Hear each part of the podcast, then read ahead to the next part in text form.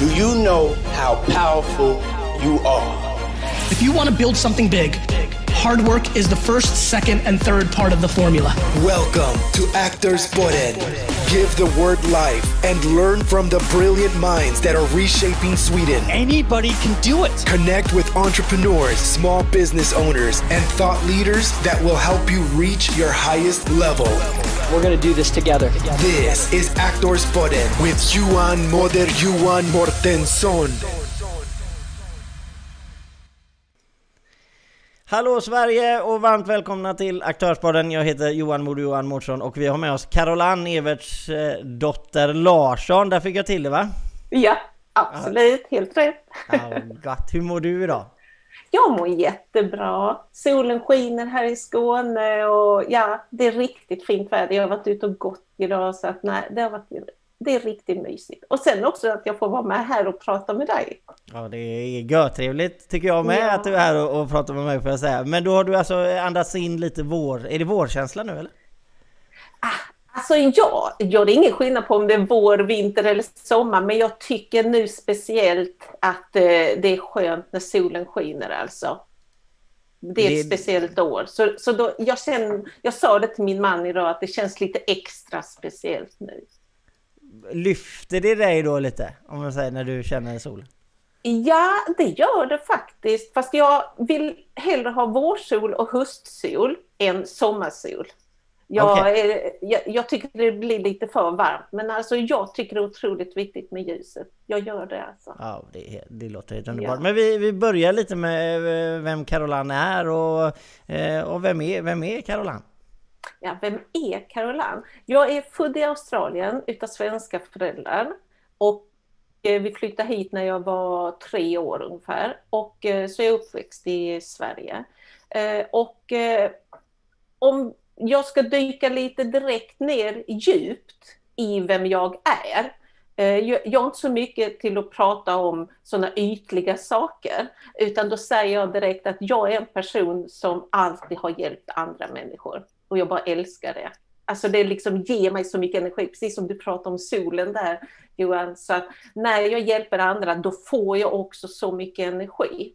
Så att eh, det kan man väl säga att jag, jag är en, eh, en människa som alltid har hjälpt alla andra. Och det, ja, jag bara älskar det alltså. Ja, det låter helt mm. fantastiskt. Men vilken, alltså vilken resa började i Australien och, och, och mm. i eller kom, kom, till Sverige väldigt tidigt så att säga. Men vad, ja. eh, vad var arbetslivet? Om vi tar den resan, alltså vad börjar den någonstans? Det började med att jag tänkte som så här, jag skulle vilja bli brandman. Eh, för vi var på sånt studiebesök och sen så då när jag förhörde mig eh, för om det så sa hon studievägledaren, du Caroline det finns ett omklädningsrum för kvinnor så det kan du droppa. Så jag, okej, okay, ja men vad vill jag då? Jo, jag tycker om barn. Okej, okay, då utbildar jag mig till barnskötare. Men sen så på resans väg där så kände jag som så här att nej, det räcker när jag hade fått egna barn så att då utbilda mig till redovisningsekonom istället. Så att, eh, ja. Så då, blir det siff- då blir det siffror helt plötsligt alltså? Ja, ja. Vad är det? Då, 2641 eller vad, vad alla ja, skattekoder och det ena eller andra heter? Ja. Nej, och sen så under tiden som eh, när barnen växte upp och sådär så kände jag någonting att ja, men det måste finnas mer. Det, det, måste finnas någonting mer i livet än att utbilda sig, skaffa familj och ja, eh, ha det bra. Och då börjar jag den resan eh, inåt. Eh, vem är Caroline och vad vill jag med livet och var kommer jag ifrån och sådär. Och då börjar jag utforska den världen. Eh, och då utbildade jag mig först till eh, zonterapeut, reflexolog eh, och sen massör och sen så bara byggde jag på eh, och sen så nu då för, eh, vad är det, 2018, då började jag gå utbildningen till eh, professionell coach. och sen har, jag läst kognitiv beteendeterapi, acceptance and commitment terapi, så har jag liksom blandat ihop all yrkeskunskap, all livserfarenhet till det som jag gör idag och hjälper människorna. Okej, okay, men det som du gör idag då, det här med att hjälpa ja. människor och coacha och sånt här liksom, vad...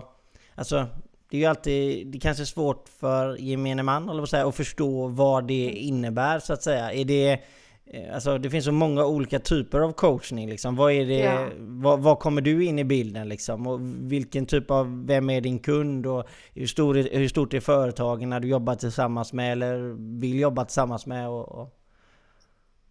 Eh, om jag säger som så här, det finns ju precis som du säger jättemånga olika titlar som coach. Eh, jag är ju då eh, ICF professionell coach, har gått en eh, vad heter det, utbildning, så jag PCC. Och sen finns ju livscoacher och det finns hälsocoacher, så det finns hur många som helst. Så det beror på vad man vill inrikta sig, eller PT till exempel, träningscoach. Eh, det som jag inriktar mig till, det är att hjälpa eh, människor. Och då menar jag som så här att det kvittar ifall de är chefer eller ledare eller om de är medarbetare eller vad de är, för de är alla människor. Eh, och eh, min inriktning eh, det är att jag vill hjälpa dem till att se den potentialen som de har inom sig. Många företagsledare de har ibland då en massa press på sig och känner att de ska vara duktiga på det, de ska vara duktiga på det, de ska kunna allting. Och då skapar det en inre stress. Och det gör då att man kanske skapar ett destruktivt förhållande i sitt privatliv för att kompensera att man ska då leva upp till att vara någonting som företagsledare eller då på ett litet företag eller då enskild firma. Och då menar jag som så här att då kan man oftast göra Eh, misstag. Då tar man kanske felaktiga beslut och sen ångrar man sig i efterhand. Och det som jag då hjälper mina kunder med det är att ta ett steg bak ifrån dig själv och sen så gör en överblick. Vad är det jag egentligen behöver hjälp med? Vad, vad är det som gnager inom mig egentligen? Och så skalar vi av. Och sen när jag då ställer frågor, då blir det så att de säger, nej men Caroline, det var ju egentligen det som jag trodde när jag började prata med dig som jag behövde ha hjälp med. Och sen hamnar vi någonstans helt annanstans än det som var ursprungsfrågan eller problemet som de har. Men är det, sam, det är mycket samtal, är, det, ja. är det typ Zoom då eftersom det är svårare att träffas kanske just ja. nu? Ja. ja, både Zoom och sen så eh, vad heter det att de kommer hem till mig och då är det bara en person i taget. Ja. Så att, eh, och, och det så känner jag att det blir vad man gör det till. Som nu när vi har eh, och träffas över Zoom, du och jag. Eh, det, det, blir att man ska försöka vara sig själv hela tiden oavsett ifall det är Zoom eller det är, heter vid ett personligt möte. Så att eh, det kvittar, tycker jag, bara man är sig själv. Men den här titeln då som du har, eller vad ska man säga, IV... Nu kommer jag inte... Eh, ja. ja. PCC, professional eh, coach, ja. ja. Jajamän, mm. okej. Vad, vad betyder det? Det betyder att eh, inom ICF, när man då först går diplomeringen, så ska du sen certifiera dig och då ska du ha visst x antal coachtimmar. Sen så ska du då också eh, gå en utbildning efter det. Sen så ska du då ha mentorcoachtimmar eh, och eh, då är det ju som att det blir muntlig examen. Sen efter det så ska du göra då Eh, svara på 185 eh, frågor, coachfrågor eh, som är olika påståenden. Och det har du en tid på dig. Och sen så efter det då så ska du också skicka in en bandinspelning där jag har coachat en klient. Och då när jag har coachat i ungefär 20-30 minuter då kan jag avsluta där. Sen ska jag då renskriva det så att allt som sägs, till och med som nu när jag pratar med dig, eh, då blir det ju punkt vid vissa eh, avslut. Till och med det ska man skriva. Hej, kommatecken, hur är det idag? Frågetecken. Och sen ska man skriva då coachen och så klienten. Så då fick jag renskriva allt det och det ska skickas då till USA. Och sen så går de igenom det eh, och eh, sen så blir man då först ACC och sen så bygger man på då med vidareutbildning och mer mentortimmar och mer muntlig examen. Och sen så eh, blir man PCC och efter det då kan man bli MCC och då är det ytterligare timmar, mentortimmar. Så att det är gedigen utbildning tycker jag. Ja, det, är inte, det är inte bara så att man får en titel utan det finns liksom nej, alltså, nej, nej, vettiga saker bakom det. Ja, ja, ja, gud ja, absolut. Är det, och, är det en av, är det, blir det en, även en, liksom en sån där sak som man själv tycker är viktig? Så det blir även en försäljningspitch för en själv för att liksom, för att man ska ja, berätta för ja. människor att det här är liksom en, det här är en vettig grej liksom? Mm. Det är oerhört viktigt i och med Eh, Eh, jag möter många som tycker att coach, vadå coach? Vad är det för någonting? Alla kallar sig det. Det har blivit någonting negativt. Och det var därför jag engagerade mig då i ICF Skåne som regionansvarig. Och nu sitter jag i styrelsen eh, ICF eh, Sweden Charter Chapter. Bara för att jag vill vara delaktig och hjälpa till och lyfta upp eh, den här utbildningen och att har du den certifieringen då är det också gedigen utbildning. Då står du bakom en stor global organisation. Vi är över 40 000 coacher i hela världen. Eh, och den här certifiering som man får då, ACC första steget, den måste omcertifieras vart tredje år, precis som eh, PCC och MCC.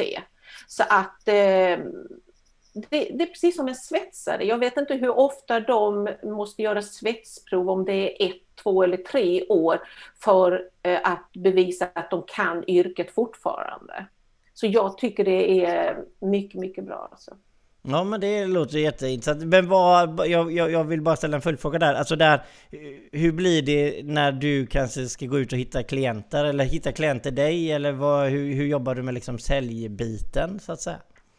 Eh, jag gör ju mycket inlägg på sociala medier och där försöker jag eh, visa en del utav vad jag hjälper mina kunder med. Eh, och då är det ju att jag ger tips och vad heter råd och jag ger, alltså jag vill ge dem som läser mina inlägg en hum om, jaha, okej, okay, vad är det för kunskap Caroline har? Vad, vad är det för någonting som kanske klickar hos mig? Och det är därför jag vill ta kontakt med henne. För jag ser nu när jag läser alla hennes inlägg att hon vet vad hon pratar om och hon kan hjälpa mig. För att hon har hjälpt eh, många andra. Så att det är på det viset som jag vill eh, nå ut. Vad, vad, vad, känner du liksom att, vad, vad, ställer marknaden för krav på dig? Eller på, på en coach i, i ditt segment? Vad är det man liksom är ute efter? Vad är kunden ute efter när de tar kontakt med dig? Att de vill få resultat. Är det, de är det, blir det för resultatinriktat eh, för snabbt? Eh, de kan få resultat efter ett första samtal. Och det är beroende på vilka frågor som jag ställer eh, till klienten. För om, om jag säger som så här, när klienten kommer, vi, vi säger att den har problem med att eh, hantera konflikter, bara som ett exempel. Och då säger jag inte, jaha, det var ju synd, utan då säger jag kanske som så här, okej, okay, vad är en konflikt för dig? Och det, då bollar jag tillbaka det direkt för att då klienten ska börja, ja men vad är en konflikt egentligen? Och så kanske den, vi bara låtsas nu, så säger den som så här, ja men det är när eh, jag har svårt att stå upp för mig själv. Okej, okay, vad är det i det? Vad tror du det kommer ifrån att du har svårt att stå upp för dig själv? Då är de tvungna att börja tänka. Och oftast, oftast alltid så kommer det från barndomen, från uppväxten. Nästan det är alltid ja, men det är ju jätteintressant mm. alltså. Det är jätteintressant. Men där, nu är vi inne lite på välmående. Och då vill jag ja. liksom... Det kommer, det kommer lite undersökningar hit och dit så att jag ska inte ta något specifikt. Men just där under just nu covid då att man mår mm. lite sämre. Och det gäller ju givetvis ledare och, och den här typen också äh, av att man, man är liksom instängd och man kanske inte kommer ut och sånt där. Vad, vad har du för tankar liksom om det som händer just nu? Liksom, även lite i välmående syfte då? Mm. Det är många som mår jättedåligt. Jätte, jättemånga som gör det. Och eh, det som jag tycker är tragiskt, det är det här när vi blir isolerade. För vi är flockdjur. Vi tycker inte om att vara ensamma fast man kanske har en familj. Så är du ändå bara tillsammans med dem när du är van i flocken. Och flocken det är ju din arbetsplats. Flocken kan vara ditt umgänge, dina vänner. Flocken kan vara en fritidssysselsättning som du har. Man har olika flocker. och när man då inte får vara i dem, då mår man dåligt. Eh, och eh, jag tror att vi kommer att få se jättemånga människor som eh, får olika reaktioner på det här. För många, alltså vi människor är fenomenala på att trycka undan hur vi egentligen mår. Och sen så säger vi så här när folk frågar, hur är det då? Jo, allting är jättebra. Nej, det tror jag inte, för det ser jag på dig. Ja, men det, det, är, det, är inte det, det, är ju ett standardsvar ju. Så här, ja. Hur mår du? Nej men gör bra. Ja, ja. Jag var görarg här för fem sekunder sedan men nu när jag pratar med dig då är allting perfekt. Ja, jag känner igen det där faktiskt. Jag kan ta åt mig det med. Jag brukar mm. också säga så här, hur mår du? Ja, men jag mår jättebra. Ja, ja, ja. ja. Sen ifall man säger som så här, ja det, det är någonting som gnager här och bara, nej jag vill inte höra mer, jag vill inte höra mer. Nej men precis, alltså då vill man nästan inte att personen ska säga något, bara nej men jag har mina egna problem, jag vill egentligen inte veta, utan det var bara kutym. ja, Ja, mm, ja, jag känner igen det. Men eh, du pratade lite om energi förut, när det här mm. med solen och vad är det som ger dig energi och sånt där. Vad, vad, alltså, det, det, här är ju gör svår fråga givetvis, men vad hur, tycker du man ska behandla den frågan med sin egen energi? Och, och, har du redskap eller några tips på liksom hur ska man göra när man känner att energin börjar tryta där ute? Då ska man ställa sig en enda fråga. Vad är det som gör mig glad? Och för mig personligen, vad gör mig glad? Jo, det umgås med min familj och mina barnbarn och barn. Det gör mig otroligt glad. Och nästa, det är att hjälpa mina klienter. Då blir jag riktigt glad. Och när jag mår bra, då vad heter det, utstrålar jag ju den energin till alla som jag möter. Så man behöver inte ha en mall sådär och tänka, ja men ifall jag mediterar eller jag går i skogen eller jag gör det, utan bara tänka, vad är det som gör mig glad? Och så gör man det. det men det, det är jättebra. Johan. Vad, vad, som, vad gör, gör mig glad? Ja. Äh, sitta och intervju med dig här. Det, ja. tycker jag, det gör mig glad. Eh, ja. Spela paddel tycker jag är skoj. Ja. ja. Mm. Sen eh, givetvis så, nej men alltså att eh, se saker och ting rulla och bygga vidare på saker, det tycker mm. jag är, mm. är roligt. Och, och jag, jag är inte kanske så himla egentligen intresserad av Eh, öka omsättning så himla mycket utan jag är mer liksom där bevara och tycker att vi ska liksom utveckla det som vi har istället liksom för att addera för mycket nytt och ja, sådär. Ja, mm. så är det. Så, så, så, det, det gör faktiskt mig glad. Och sen kunna byta lite, vara lite, kunna hålla på med det företaget en stund och sen lite styrelsearbete där borta mm. och sen kanske går man, går man tillbaka till det företaget och håller på med det. Ja, som en entreprenör helt enkelt. Det tycker jag, det ja. gillar jag. Det ger mig energi. Ja. Så du ser att det behöver inte vara så svårt Johan, utan att man bara ställer en fråga, vad gör mig glad? Ja, men då tänker då jag så här. Men vi säger en lagchef då liksom. En lagchef mm. som börjar må lite dåligt liksom. Och där är man ju kanske lite mer kanske inrutad. Där mm. man, man, man är ju på en plats varje dag och man har med samma individer att göra. Och, och, och så kanske man går ner sig lite då. Alltså, och då ska man ställa den frågan, vad gör mig glad på jobbet? Är det så man ska ställa sig frågan då? Ja, precis. För vet du vad som händer då? Om vi låtsas att eh, eh, du hade varit en sån chef och sen så hade du haft lite motgångar. Det är personal som slutar, sen är det någon som går in i väggen, någon som blir långtidssjukskriven utan någon anledning. Sen har du några som inte trivs på jobbet och de går och drar benen efter sig och vill egentligen inte vara där. Och då ska du försöka hitta någonting som gör dig glad för att du ska hjälpa din flock. Och om du då ställer dig där och inte hittar någonting, vad är det då dags att göra?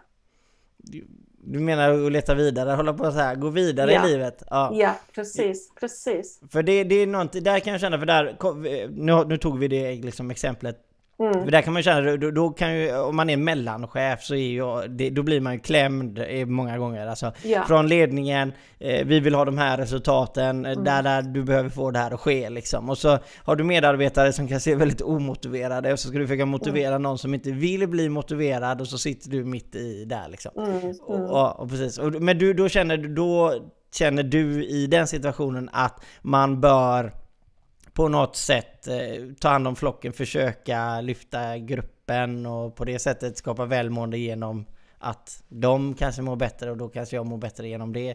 Är det så du tänker då? Jag tänker att först och främst ska man ställa frågan till sig själv. Vad gör mig glad när jag går till mitt arbete? Det är fråga nummer ett. Och hittar man inte någonting, nej, då får man ta ett beslut. Ska jag stanna kvar eller ska jag söka mig nytt? Men om personen säger som till sig själv så här, ja men det som gör mig glad det är när jag ser att jag faktiskt får den där glimten i ögat utav de som jag jobbat tillsammans med.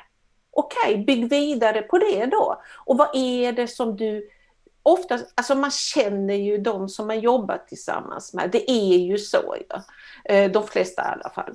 Och då tänker jag som så här att, ja men plocka då fram det. För då tänker man så okej, okay, hur gjorde jag förra gången? Jo, då bjöd jag bara på tårta helt plötsligt en dag utan någon anledning. Bara som ett litet exempel.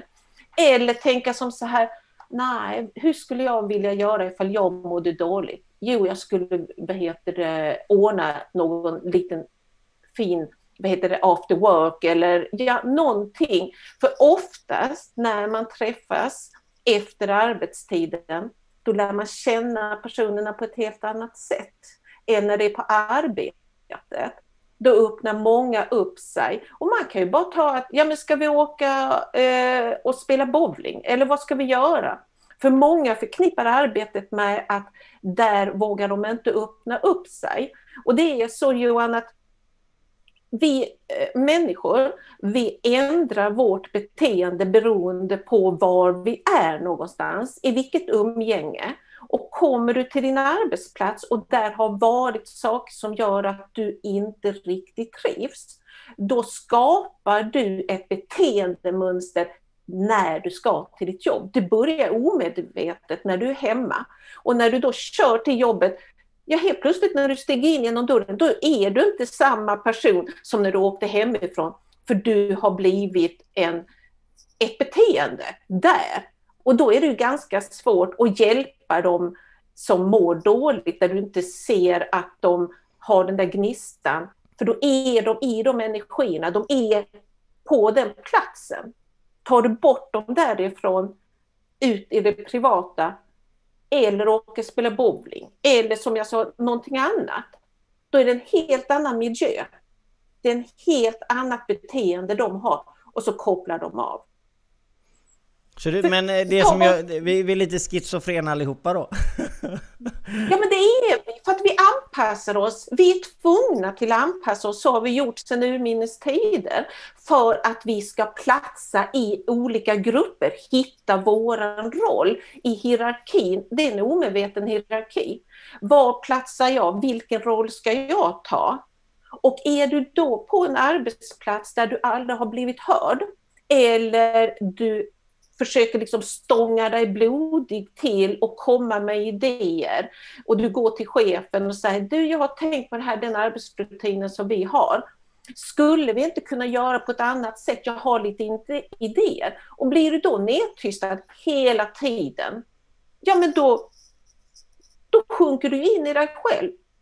Eller hur? Mm. Så vi har, och din familj, eller med släkten. Det är som jag säger så här, släkten den får man, den väljer man inte. Och det är så att eh, det är samma sak på en arbetsplats. Du känner inte de som jobbar där när du börjar. Om du går på anställningsintervju, då får du ju inte gå runt och prata med alla personerna. Oftast får du inte ens komma till arbetsplatsen utan att det är då intervju någon annanstans. Och det jag tycker det skulle bli mer att man skulle få träffas och känna in energierna. Hur känns det att komma till den här byggnaden? Skulle jag vilja jobba här? Hur, hur är atmosfären här? Vad har de för vision? Vad har de för moral, värderingar? Och sen så känna in. Det är därför många slutar också. Jag tycker det är tragiskt. Mm. Eh, vi ska hoppa över lite på det här med ledare då. Alltså rena mm. liksom, mm. vad, för dig som jobbar med ledare, vad, vad, mm. vad, vad, är det för egenskaper och vad är det som gör en bra ledare? En bra ledare, för mig, en ledare det är bara en yrkestitel. Utan det är människan bakom. Vad är det som gör en människa till en bra ledare? Då känner jag som så här att med de som jag har träffat, att det fundamentala hos nästan alla, det är att de är ödmjuka och prestigelösa. De har inget sånt i sig överhuvudtaget, utan det är bara att de vill hjälpa alla andra framåt. I vilken riktning ska vi gå? Oavsett vad det än är. Det med prestigelöshet det är oerhört viktigt. För då har du inget ego heller. Så det, det okay, men så, så, så det är det, de starkaste egenskaperna som ja. en ledare behöver ha för att ja. lyckas i sin roll? Ja. Men för jag menar, alltså det här är ju väldigt vanligt om vi ska se till exempel till eh, kommunal och statlig och sånt där. Där blir man ju liksom, liksom där blir man satt som ledare. Det här, nu har mm. du en titel, nu är du mm. ledare här. Eh, ja. Är, det, är, är, det, är, det, är det ett bra sätt eller hur ska man liksom ta, hur ska man få fram en ledare liksom? En ledare är, alltså jag säger som så här att oftast så är man född som ledare omedvetet. Det ser du redan i sandlådan när barnen leker. Du ser det samma som inom djurlivet. Om du går in och ska köpa en hundvalp, när du tittar bland alla eh, valparna som är där, du ser direkt vem som är ledare. Det är medfött, så är det bara. Och eh, det att bara plocka personer till olika positioner och bara för att det ger en hög eh, lön till exempel. Det ger en bra titel. Det blir, det blir liksom status. Många behöver ju det för de har bekräftelsebehov. Och oftast blir det inte bra, för de har inte det här genuina i sig att kunna leda en flock. För det är det det handlar om, och alltid gå i täten. För det är ju det här att föregå med gott exempel. Det är samma som i en familj en, vad heter det, föräldrarna då. Och har du ingen utav föräldrarna som är en ledare som leder sin flock, leder sin familj, vad händer då? Då blir det inte bra. Då är det alltid någon som känner att nej men jag måste steppa upp. Och det kan vara ett barn till exempel. För att axla den rollen. Ja, Samma är det inom ett företag alltså. Mm, och det hade ju inte varit... Det, alltså, ja, även ett barn om vi tar det, eller även... Eh, alltså, ja. det, det, blir ju oftast inte bra för det skapar Nej. ju... Eh, även om många människor kan göra det, om vi säger på arbetsplatsen ett tag, så blir det oftast ganska mycket eh, irritation kan man säga ja. på plats. Ja. ja, så är det. Men vad... Det här med med krav och sånt, alltså så, när man som ledare och sådär och när, när det kommer till regler och flexibilitet och, alltså vad, vad, är det för vad är det för krav man kan ställa på sina kollegor och hur mycket ska man följa upp att det, det följs och hur hård ska man vara som en ledare? Mm. Jag skulle vilja säga som så här, att alltid vad heter det, tänka, okej okay, vad har vi för värderingar i företaget? och Vad står vi för? Och då kvittar det om det är en ensamföretagare eller det är ett litet bolag eller större eller en stor organisation. Vad har vi för värderingar? Och utgå ifrån dem. För då har du den här grundstommen och den ska då genomsyra hela eh, företaget, hela organisationen. Och det vet man ju oftast när man vad heter det, startar ett företag. Vem är jag som person? Vad vill jag med mina tjänster, med mina produkter? Och vem är jag? Hur ska jag visa mig utåt? Och det är ju det som är grundstommen. Och går man bort ifrån det, ifall vi säger att ett företag växer, då är man ju farligt ute, för då går man ju ifrån det här som var från början.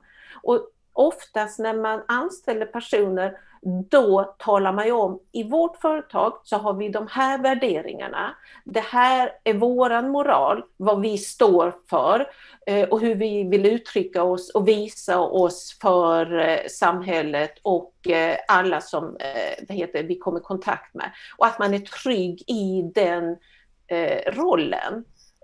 Och då tycker jag att då är det ganska lätt, det här med regler och med vad är det för krav vi har på varandra.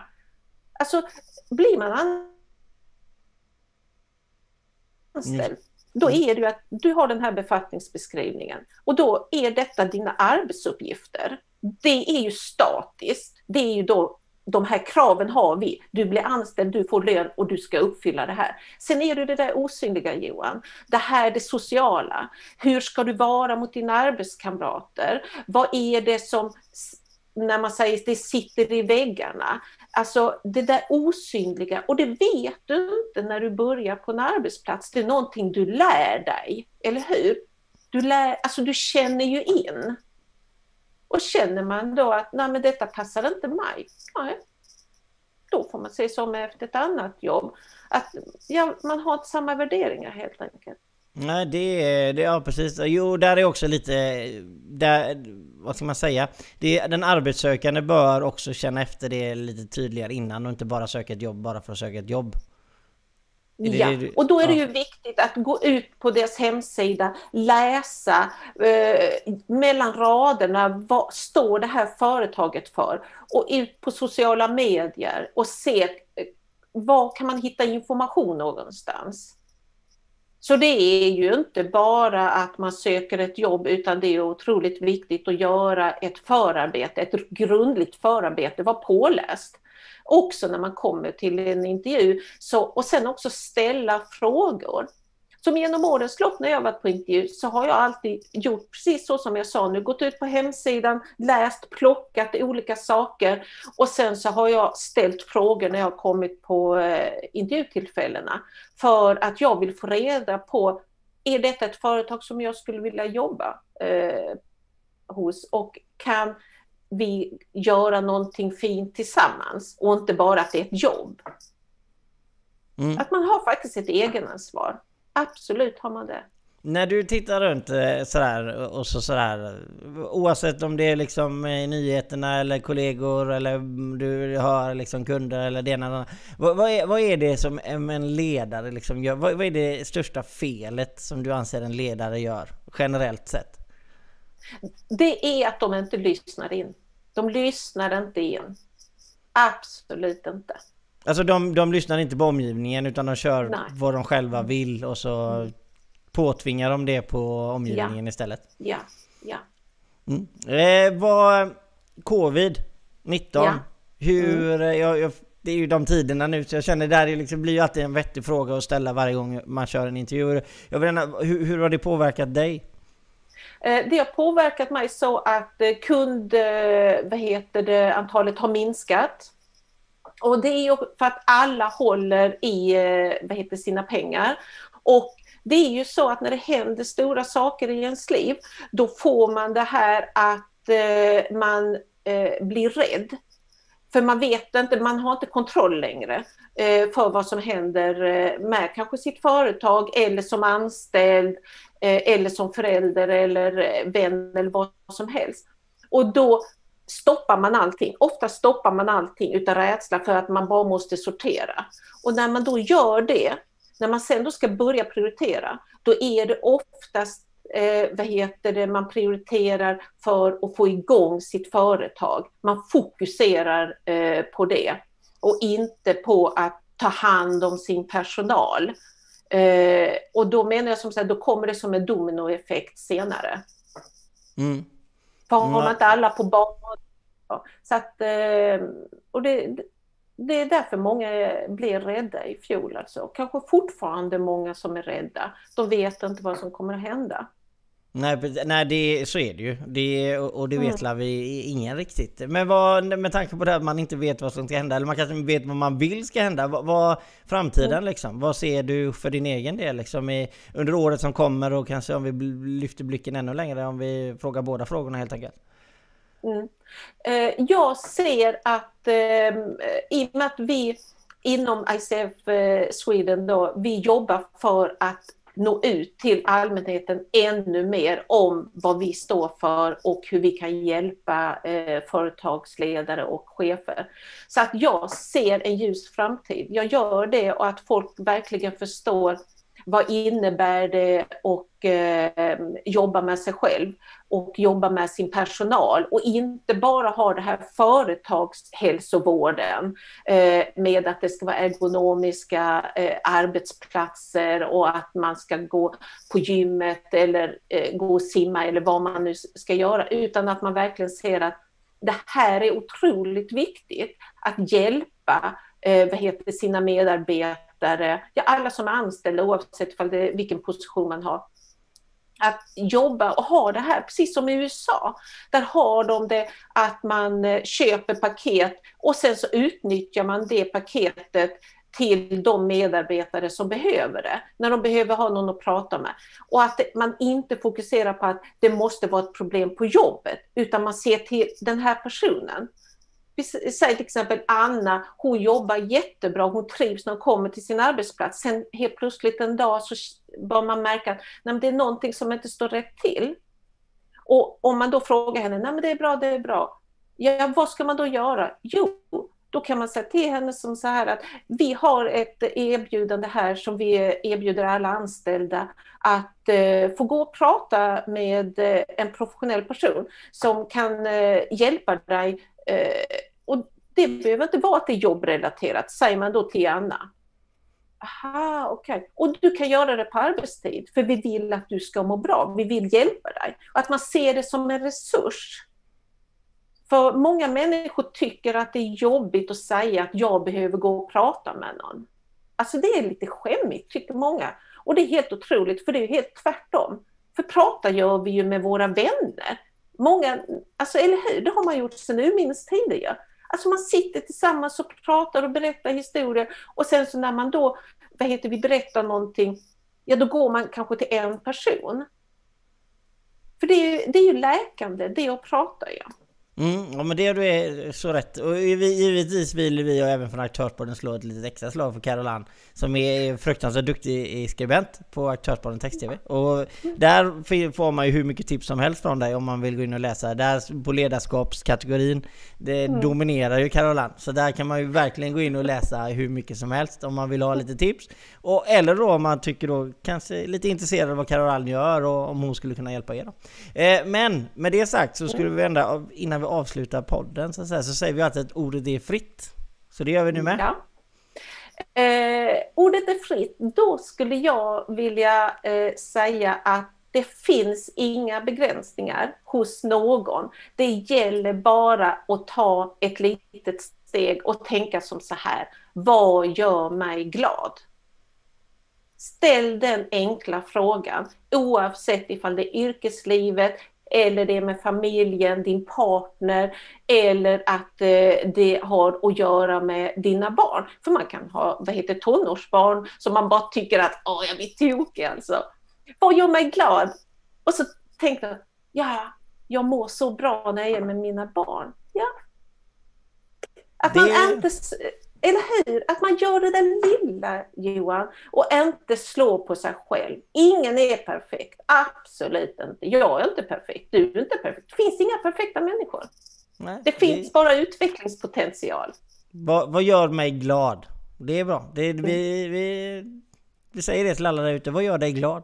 Så... Ja, vad gör er glad? Ja. Mm.